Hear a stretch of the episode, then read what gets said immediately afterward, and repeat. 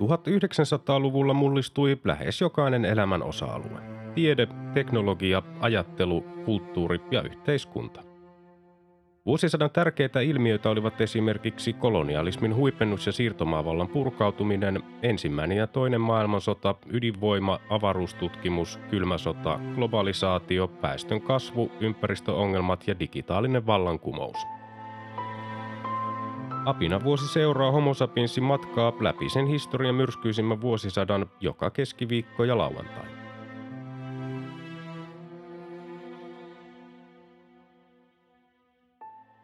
Vuosi 1941. Toinen heinäkuuta saksalaiset valtasivat Riian.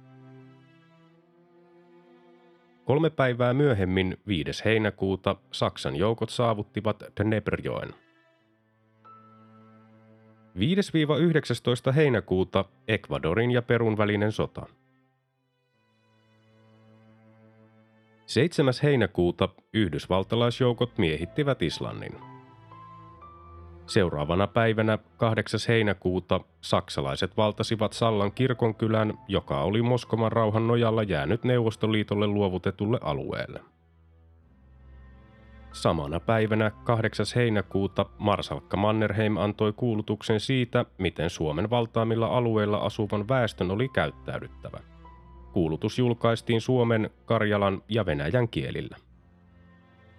Samana päivänä 8. heinäkuuta Neuvostokarjalassa muodostettiin ensimmäiset partisaaniosastot Suomen puolelle tehtäviä hyökkäyksiä varten. 10. heinäkuuta Karjalan armeija aloitti suurhyökkäyksen Laatokan pohjoispuolelle. Marsalkka Mannerheim antoi niin kutsutun Miekan tuppipäiväkäskyn. Samana päivänä 10. heinäkuuta Jedvabnen joukkomurha Jedvabnen 2500 asukkaan kylän juutalaisväestöstä murhattiin eri lähteiden mukaan 380-1600 henkeä. Osa pakotettiin latoon, joka sytytettiin palamaan ja sisälle suljetut paloivat elävältä. Ei-juutalaisten puolalaisten osallistumista murhiin pidetään todistettuna, mutta saksalaisten osuudesta kiistellään edelleen.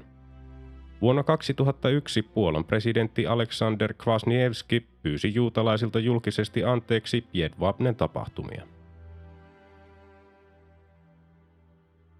12. heinäkuuta Saksan katolinen piispainkokous jätti valtakunnan hallitukselle muistion, jossa se vaati perustuslaissa taattua uskonnonvapautta ja oikeutta harjoittaa uskontoa julkisesti.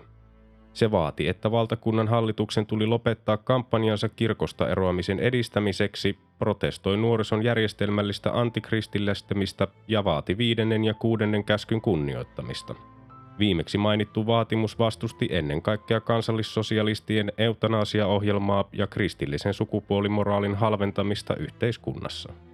Muistio vastusti myös pappien pidättämistä ja luostarien sulkemista sekä kirkon diakonia ja hyvän tekeväisyystyön rajoittamista.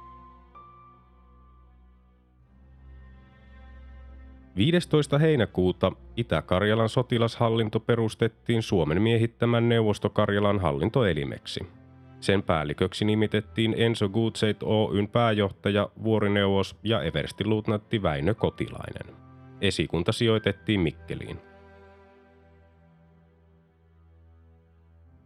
16. heinäkuuta Josif Stalinin poika Jakov Zhugasvili jäi saksalaisten sotavangiksi valko lähellä Vitebskiä.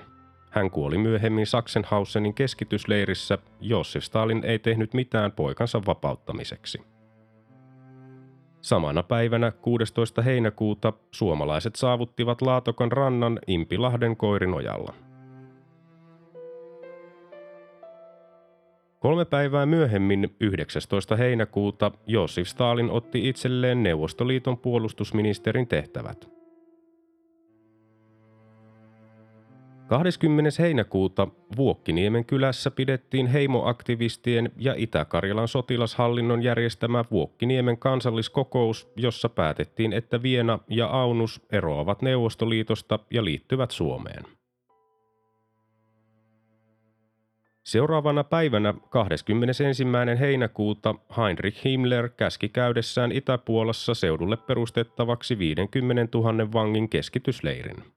Tämän seurauksena Majdanekin keskitysleirin rakennustyö alkoi syksyllä ja sen suorittivat puolalaiset juutalaiset ja neuvostoliittolaiset sotavangit. 22. heinäkuuta viidennen divisioonan komentaja Eversti Ruben Lagus nimitettiin ensimmäiseksi Mannerheim-ristin ritariksi. 26. heinäkuuta Japanin vallattua Ranskan Indokiinan Roosevelt määräsi kaiken japanilaisen omaisuuden takavarikoitavaksi Yhdysvalloissa. 27. heinäkuuta Josif Stalin antoi käskyn numero 227 vastauksena saksalaisten etenemiseen. Käsky määräsi ilman lupaa vetäytyneet tai paikkansa jättäneet teloitettaviksi.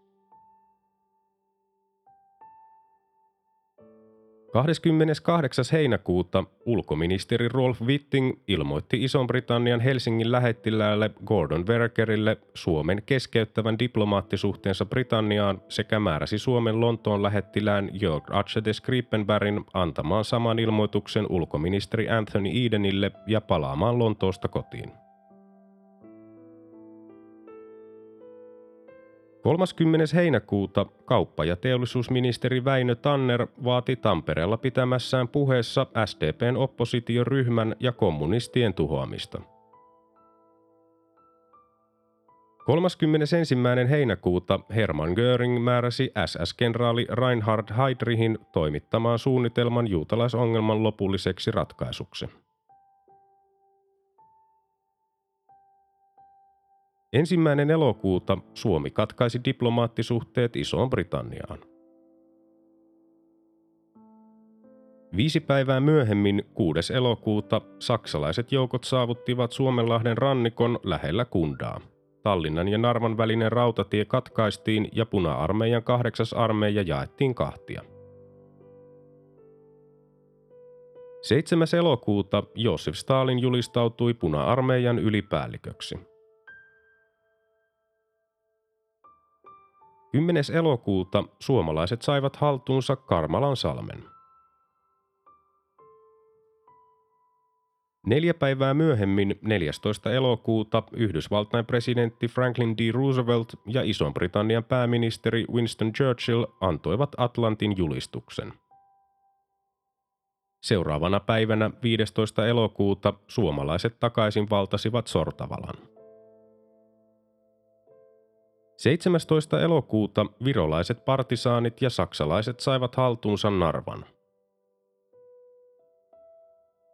Samana päivänä 17. elokuuta suomalaiset aloittivat hyökkäyksessä Rautalahtea vastaan, joka pysähtyi pian neuvostojoukkojen sitkeään vastarintaan ja vastahyökkäykseen. Neuvostojoukot saivat kuljetettua pääosan materiaalistaan ja henkilöstöstään pois 19. elokuuta mennessä. 18. elokuuta Adolf Hitler määräsi Saksassa väliaikaisesti keskeyttämään mielisairaiden ja vammaisten järjestelmällisen eutanasian eli T4-ohjelman protestien vuoksi.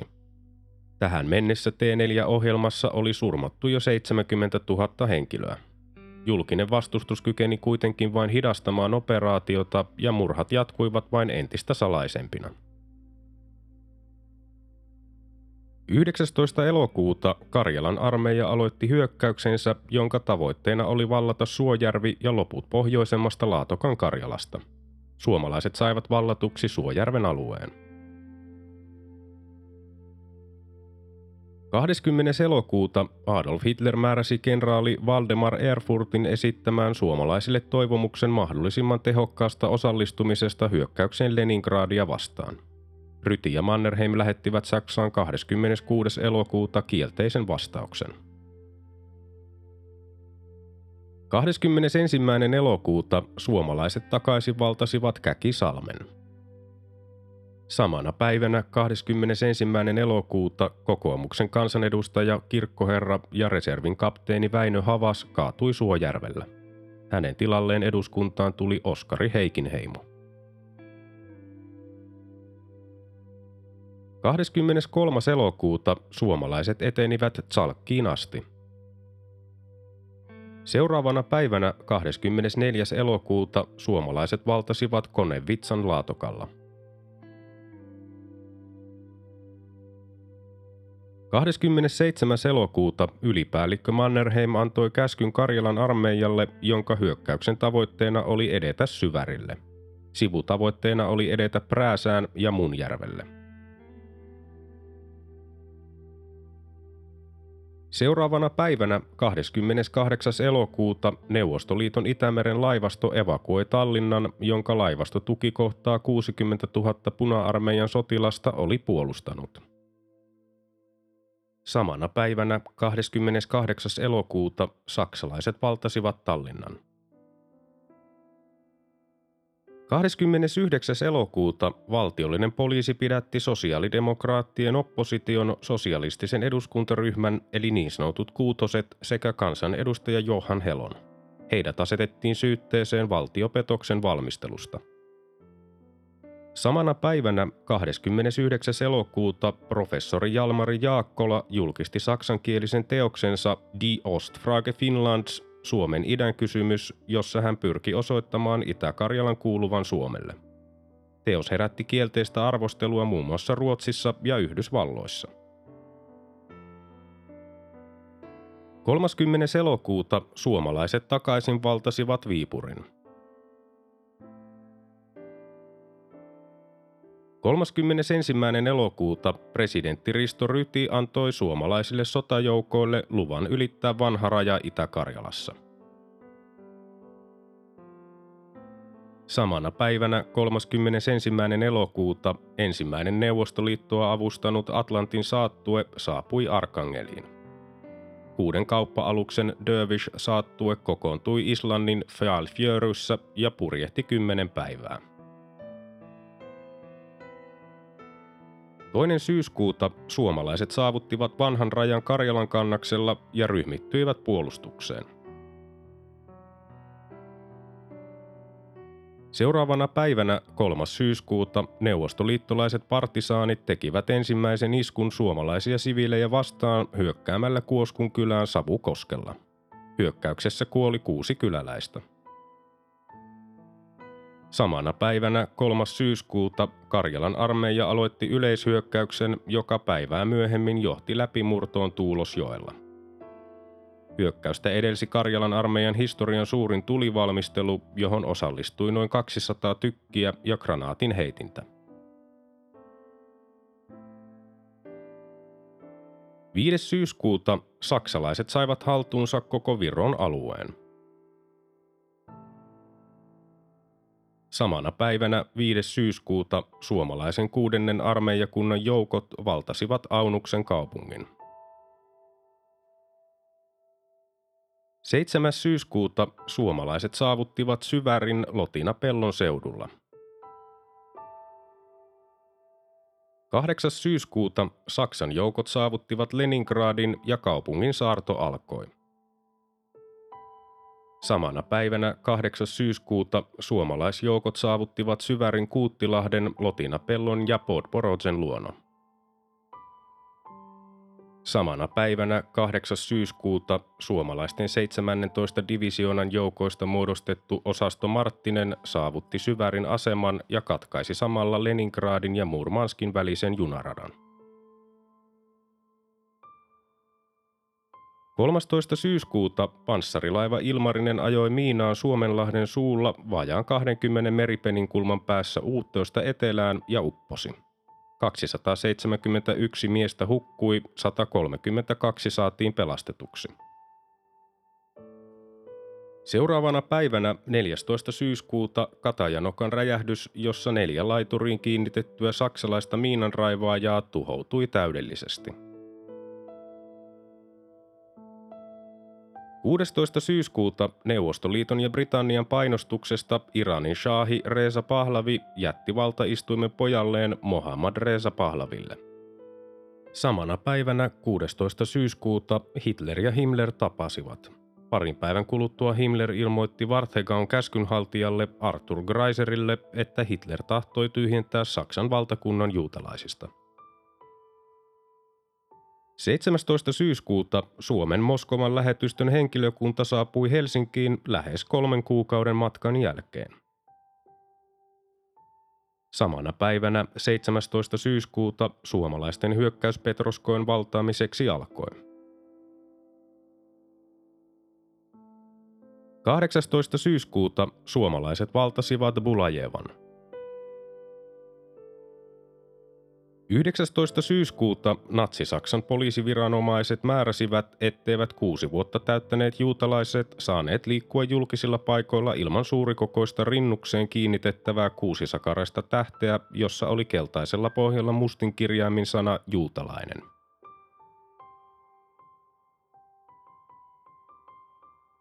22. syyskuuta Iso-Britannia vaati Suomea vetäytymään Tarton rauhan rajalle ja ilmoitti, ettei Suomen sotaa voitu pitää erillisenä Euroopan yleisestä sodasta. Samana päivänä 22. syyskuuta Saksan Norjan joukkojen komentaja kenraali Eversti Nikolaus von Falkenhorst vieraili Suomen sodanjohdon luona Mikkelissä. Seuraavana päivänä 23. syyskuuta Ruotsin kruununprinssi Kustaa Adolf saapui vierailulle Suomeen ja kävi tutustumassa rintamatilanteeseen Karjalassa. 24. syyskuuta suomalaiset etenivät Itä-Karjalassa Äänisen rannalle. Samana päivänä 24. syyskuuta Neuvostoliitto yhtyi Yhdysvaltain ja Ison-Britannian antamaan Atlantin julistukseen. 27. syyskuuta Reinhard Heydrich nimitettiin Böömin ja Määrin protektoraatin valtakunnan protektoriksi.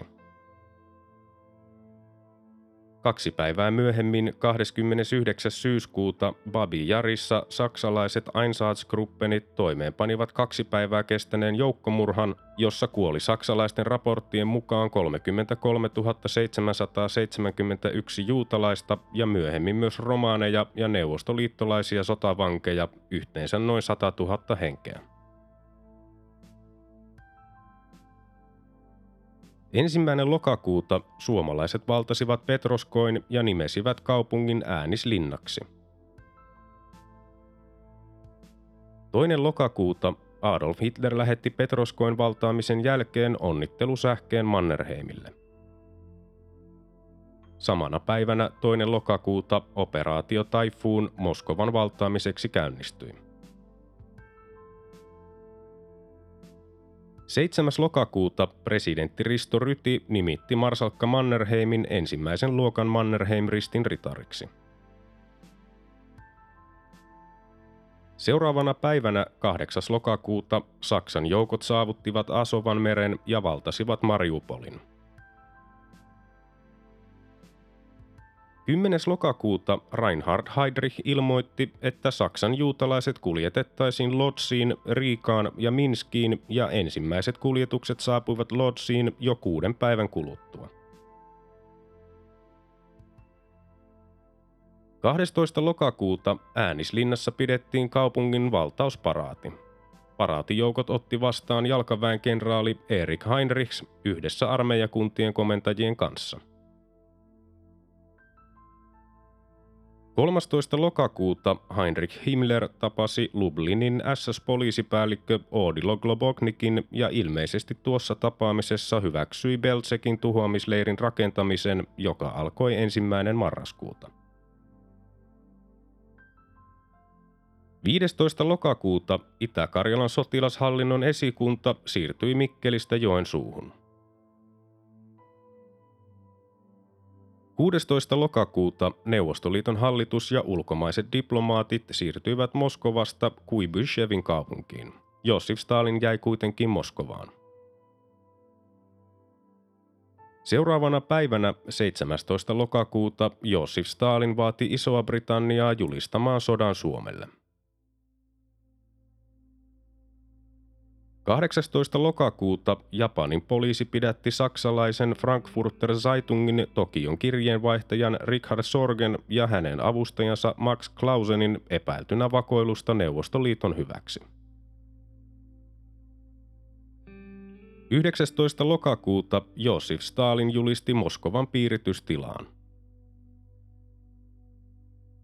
20. lokakuuta Ilmajoen asevarikon räjähdysonnettomuus Ilmajoen Palonkylässä sijainneessa asevarikko neljässä tapahtui räjähdys, jossa sai surmansa viisi henkilöä. 22-24.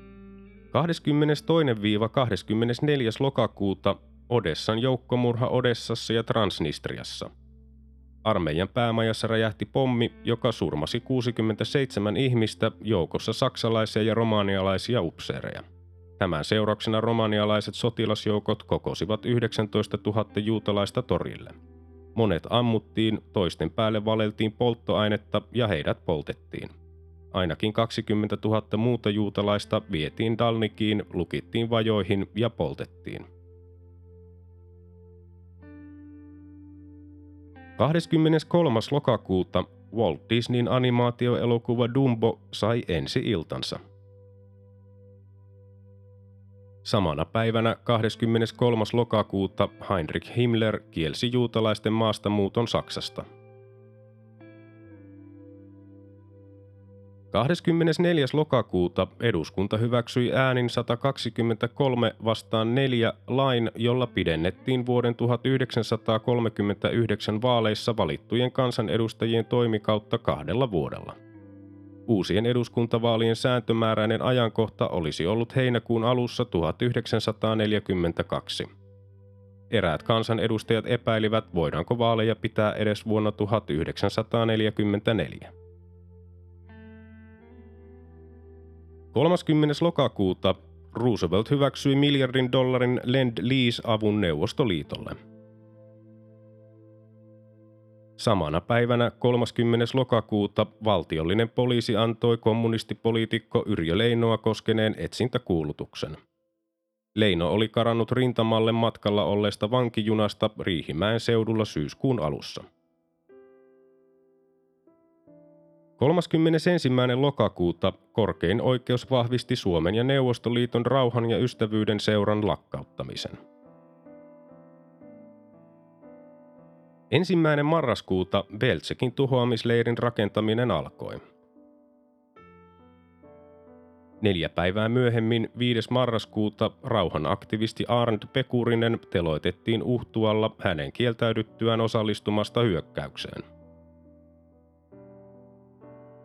Seuraavana päivänä 6. marraskuuta Josef Stalin piti toisen puheensa valtakaudellaan. Hän sanoi, että vaikka 350 000 sotilasta on kaatunut, saksalaisten tappiot ovat 4,5 miljoonaa ja voitto on lähellä. Samana päivänä 6. marraskuuta Mannerheim antoi käskyn, jonka mukaan suomalaisten joukkojen tuli saavuttaa Seesjärven ja Äänisen välinen kannas ja ryhmittyä sitten puolustukseen. 8. marraskuuta saksalaiset valtasivat Tihvinän syvärin eteläpuolella. 14. marraskuuta lentotukialus HMS Ark Royal kaatui ja upposi U-89 torpedoimana. 16. marraskuuta Risto Orkon ohjaama elokuva Ryhmy ja Romppainen sai ensi iltansa – Elokuva pohjautui kirjailija Armas J. Pullan teokseen Jees punamultaa, sanoi kersanttiryhmy. 24. marraskuuta Yhdysvallat myönsi Lend Leasin myös vapaan Ranskan joukoille. 25. marraskuuta Suomi liittyi Antikomintern sopimukseen. Samana päivänä 25. marraskuuta sosialistinen eduskuntaryhmä eli niin sanotut kuutoset erotettiin eduskunnasta ja heidän tilalleen valittiin uudet kansanedustajat SDPstä. 26. marraskuuta Yhdysvallat jätti hallin nootin Japanille vaatien vetäytymistä Kiinasta. Samana päivänä 26. marraskuuta vara-amiraali Chuichi Nagumon komentama kuuden lentotukialuksen saattue lähti kohti Pearl Harboria. Seuraavana päivänä 27. marraskuuta saksalaiset pääsivät lähimmäs Moskovaan. Kylmä sää ja vastahyökkäykset pysäyttivät etenemisen. 29. marraskuuta Karjalan armeijan suurhyökkäys Karhumäkeä vastaan alkoi. 30. marraskuuta ja 8. joulukuuta Rumbulan joukkomurha. Joukkomurha oli kaksi peräkkäistä natsien suorittamaa joukkomurhaa Bikerniekin metsäalueella lähellä Riikaa Latviassa.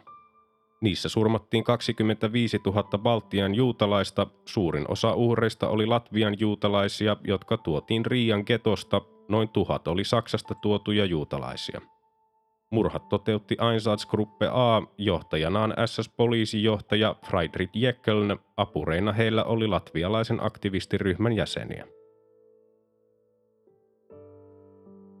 3. joulukuuta Neuvostoliitto evakuoi joukkonsa Hangosta niiden jäätyä saarroksiin. 5. joulukuuta suomalaiset valtasivat Karhumäen ja kaksi päivää myöhemmin Poventsan, minkä jälkeen hyökkäys keskeytettiin. Seuraavana päivänä 6. joulukuuta Iso-Britannia julisti sodan Suomelle, Unkarille ja Romanialle. Samana päivänä 6. joulukuuta eduskunta julisti Moskovan rauhassa menetetyt alueet liitetyiksi jälleen Suomeen ja irtisanoi Neuvostoliiton kanssa solmitun Hankoa koskeneen vuokrasopimuksen. Samalla säädettiin joukko palautettuja alueita koskevia lakeja. 7. joulukuuta Japani teki yllätyshyökkäyksen Yhdysvaltain laivastotukikohtaan Pearl Harboriin Havajilla, vetäen Yhdysvallat siten mukaan toiseen maailmansotaan. Samana päivänä 7. joulukuuta Chelmnon tuhoamisleirin toiminta alkoi. Leiri oli ensimmäinen sellainen pysyvä leiri, jossa juutalaisia massamurhattiin myrkkykaasun avulla – 8. joulukuuta Yhdysvallat julisti sodan Japanille. Samana päivänä 8. joulukuuta Rumbulan joukkomurhan jälkimmäinen päivä. Samana päivänä 8. joulukuuta neuvostojoukot räjäyttivät Stalinin kanavan sulkuja, mutta tulvan vaikutukset jäivät pieniksi. 9. joulukuuta Saksan Helsingin lähettiläs Wieber von Blücher ehdotti inkeriläisten siviilien siirtoa Leningradin ympäristön sotatoimialueelta Suomeen. Samana päivänä 9. joulukuuta neuvostojoukot takaisin valtasivat Tihvinän. 10. joulukuuta japanilaisten ilmahyökkäys tuhosi brittien Singaporesta Malayan maihin nousua torjumaan lähetetyn Force Z-laivasto-osaston. HMS Prince of Wales ja HMS Repulse upposivat. 11. joulukuuta Saksa julisti sodan Yhdysvalloille. 15-17 joulukuuta suurin yksittäinen Liepaajan joukkomurha, jossa kuoli 2749 juutalaista, suoritettiin vanhalla Latvian armeijan harjoitusalueella Skeden tyyneillä – Ampujat olivat saksalaisia joukkoja, latvialaisia SD-joukkoja ja latvialaisia poliiseja. 19. joulukuuta Adolf Hitler syrjäytti Walter von Brauschitzin ja otti itse armeijan johdon. 25. joulukuuta japanilaiset valtasivat Hongkongin. Kaksi päivää myöhemmin, 27. joulukuuta, brittikommandot tekivät iskun Vaagson sataman Norjassa. Mainittakoon vielä tuntematon päivämäärä, Natsi-Saksan johto teki päätöksen niin kutsutusta lopullisesta ratkaisusta eli kaikkien juutalaisten tuhoamisesta –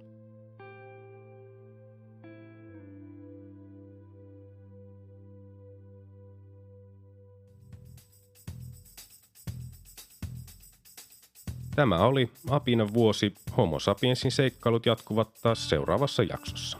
Liitytään mukaan.